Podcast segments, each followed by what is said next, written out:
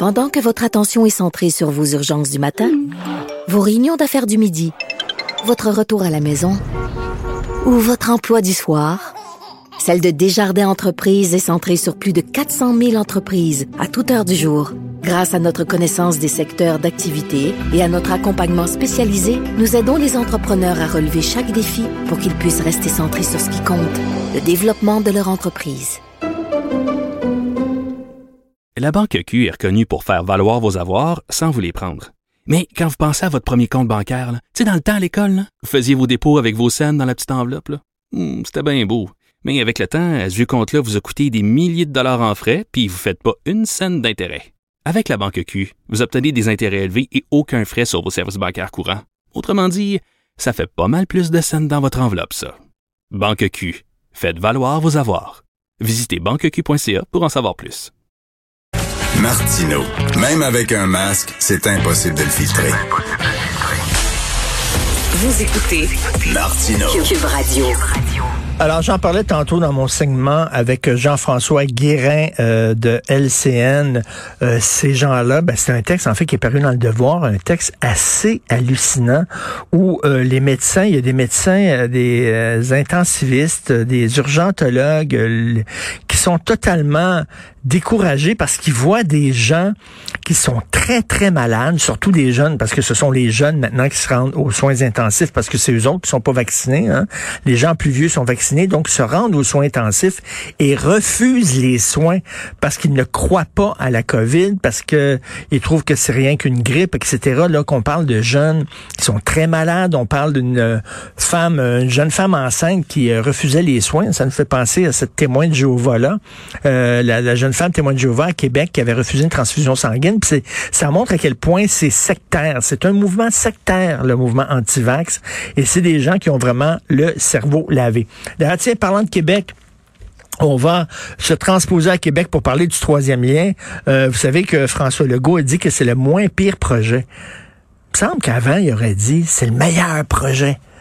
Là, il dit c'est le moins pire projet. On dirait qu'il est en train un peu, excusez l'expression, mais de débander un peu ce troisième lien. On va en parler avec Karine Gagnon, que vous connaissez bien, chroniqueuse politique, directrice adjointe de l'information au Journal de Québec. Salut Karine. Oui, bonjour Richard. Salut. Il me semble que c'est ça. Avant, il aurait dit c'est le meilleur projet, puis là, il dit c'est le moins pire. Il est en train un peu de.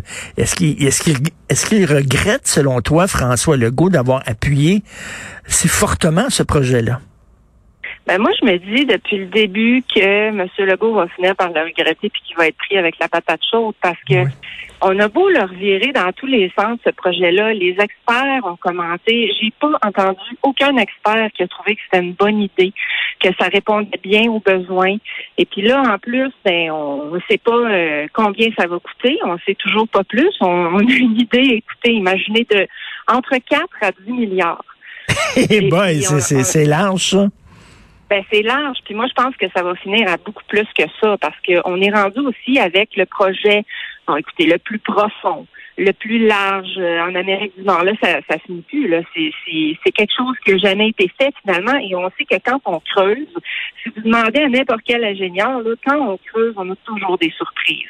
Alors, il faut s'attendre à ce que ça coûte, d'après moi, pas mal plus cher que les estimations très sommaires qu'on nous a servi jusqu'à maintenant. Et là, surtout là, que bon, on s'attendait à ce que le fédéral euh, casque un peu, là, puis euh, aide aussi financièrement ce projet-là, mais là, ça a l'air, ils sont ils sont boqué contre ce projet-là là, euh, au fédéral? Ben, eux, ce qu'ils disent, c'est que nous, on a des enveloppes pour financer du transport en commun, mais on n'a pas d'enveloppe pour financer des nouveaux projets routiers. Parce que ça, c'est une affaire, c'est que, bon, Québec est vraiment pas en reste, là, soit en pensant pour ce qui est d'élargissement d'autoroutes et de, de desservir l'automobile. si vous avez circulé à Québec depuis deux ans, euh, vous avez pu constater qu'il y a eu énormément de travaux ben d'élargissement sur les autoroutes. Il y en a-tu des autoroutes à Québec? Il y en a un mot. Ben, vraiment. Ben, c'est un des endroits en Amérique du Nord où il y en a le plus. Ben oui. Alors, euh, est-ce que c'est vraiment une bonne idée d'ajouter encore des infrastructures routières? On peut se poser la question. Et le fédéral dit donc, nous, on finance, on est prêt à financer pour la, la, la partie transport en commun. Là, les conservateurs disaient pendant la campagne, nous, on s'engage à financer à 40% Sauf qu'on sait que M. Legault, bon, d'une part, s'est positionné en faveur des conservateurs qui n'ont pas été élus et qui risquent de passer les prochaines années à se reconstruire là, avec le résultat euh, Ben de oui. l'élection en statu quo. Alors, M. Legault, il est mal pris et moi, je suis pas mal certaine, là, si, si j'étais un de ses conseillers, là, que je saurais aussi qu'ils sont pas mal mal pris.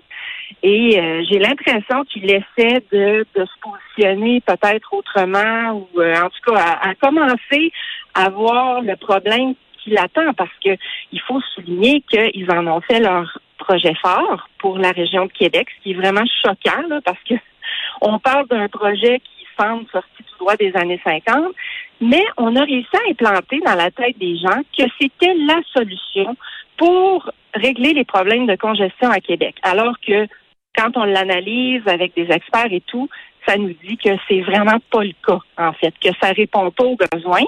Et il y aurait toutes sortes d'autres solutions. Maintenant, M. Legault, là, il, je ne sais pas comment sérieusement ils vont faire pour s'en sortir avec tout ça, parce que ça m'apparaît vraiment invraisemblable de croire que ça va se réaliser tout ça. Mais Karine, tu dis là, que tu ne connais pas aucun expert qui, qui, qui a dit euh, des bons mots euh, pour ce projet-là. Euh, ben pourquoi quand d'abord qu'il y a eu le feu vert alors? C'est la question qu'on se pose. On n'a pas on n'a Ben, pas consulté question. personne ou quoi? Ben, c'est la question qu'on se pose tous depuis le début. Et puis là, la CAQ était tellement pas capable de justifier, parce qu'à l'origine, il faut rappeler que c'était un projet qui était plus dans l'Est. Là, on voulait passer par l'île d'Orléans, ça avait mis Hmm. qu'une tête. Alors là, en 2020, au début de l'année, ils l'ont recentré.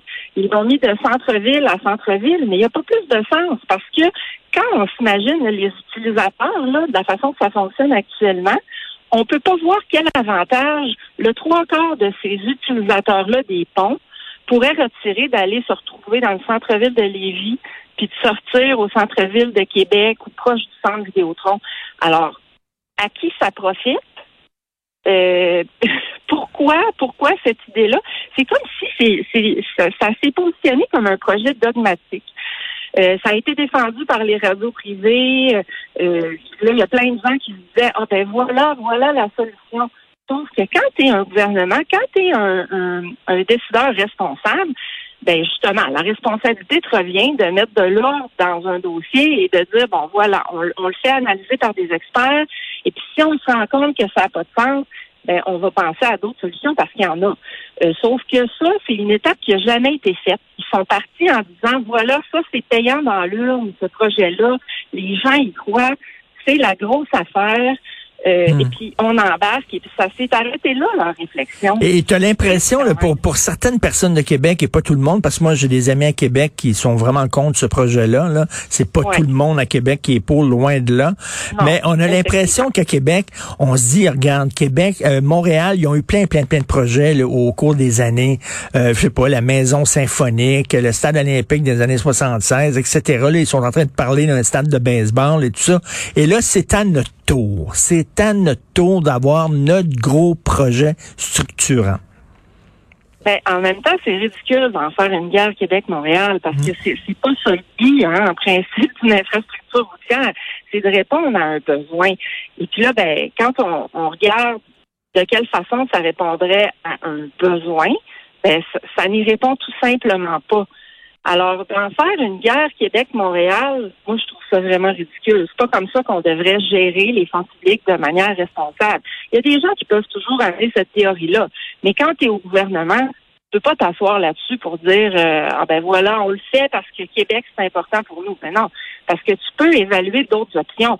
On a pensé, par exemple, la ville avait proposé, j'ai écrit là-dessus cet été, de, de faire une gestion en alternance des voies sur le pont Pierre-Laporte. Ça se fait ailleurs, dans plein d'autres villes, à San Francisco, entre autres, ou le Golden Gate, où il y a vraiment plus de circulation par ailleurs qu'à Québec. Et ça fonctionne super bien. Mais écoutez, Richard, on l'a pas analysé, cette option-là. Hmm. On a analysé aucune autre option, puis on refuse même de dire qu'est-ce qu'on a analysé. Alors, on en sait tellement peu encore, et puis là, le gouvernement continue d'aller de l'avant. La semaine dernière, là, ils ont lancé les études environnementales. Alors, c'est un peu... euh, moi, ça me dépasse, là, tout ça. Il va s'en sortir comment?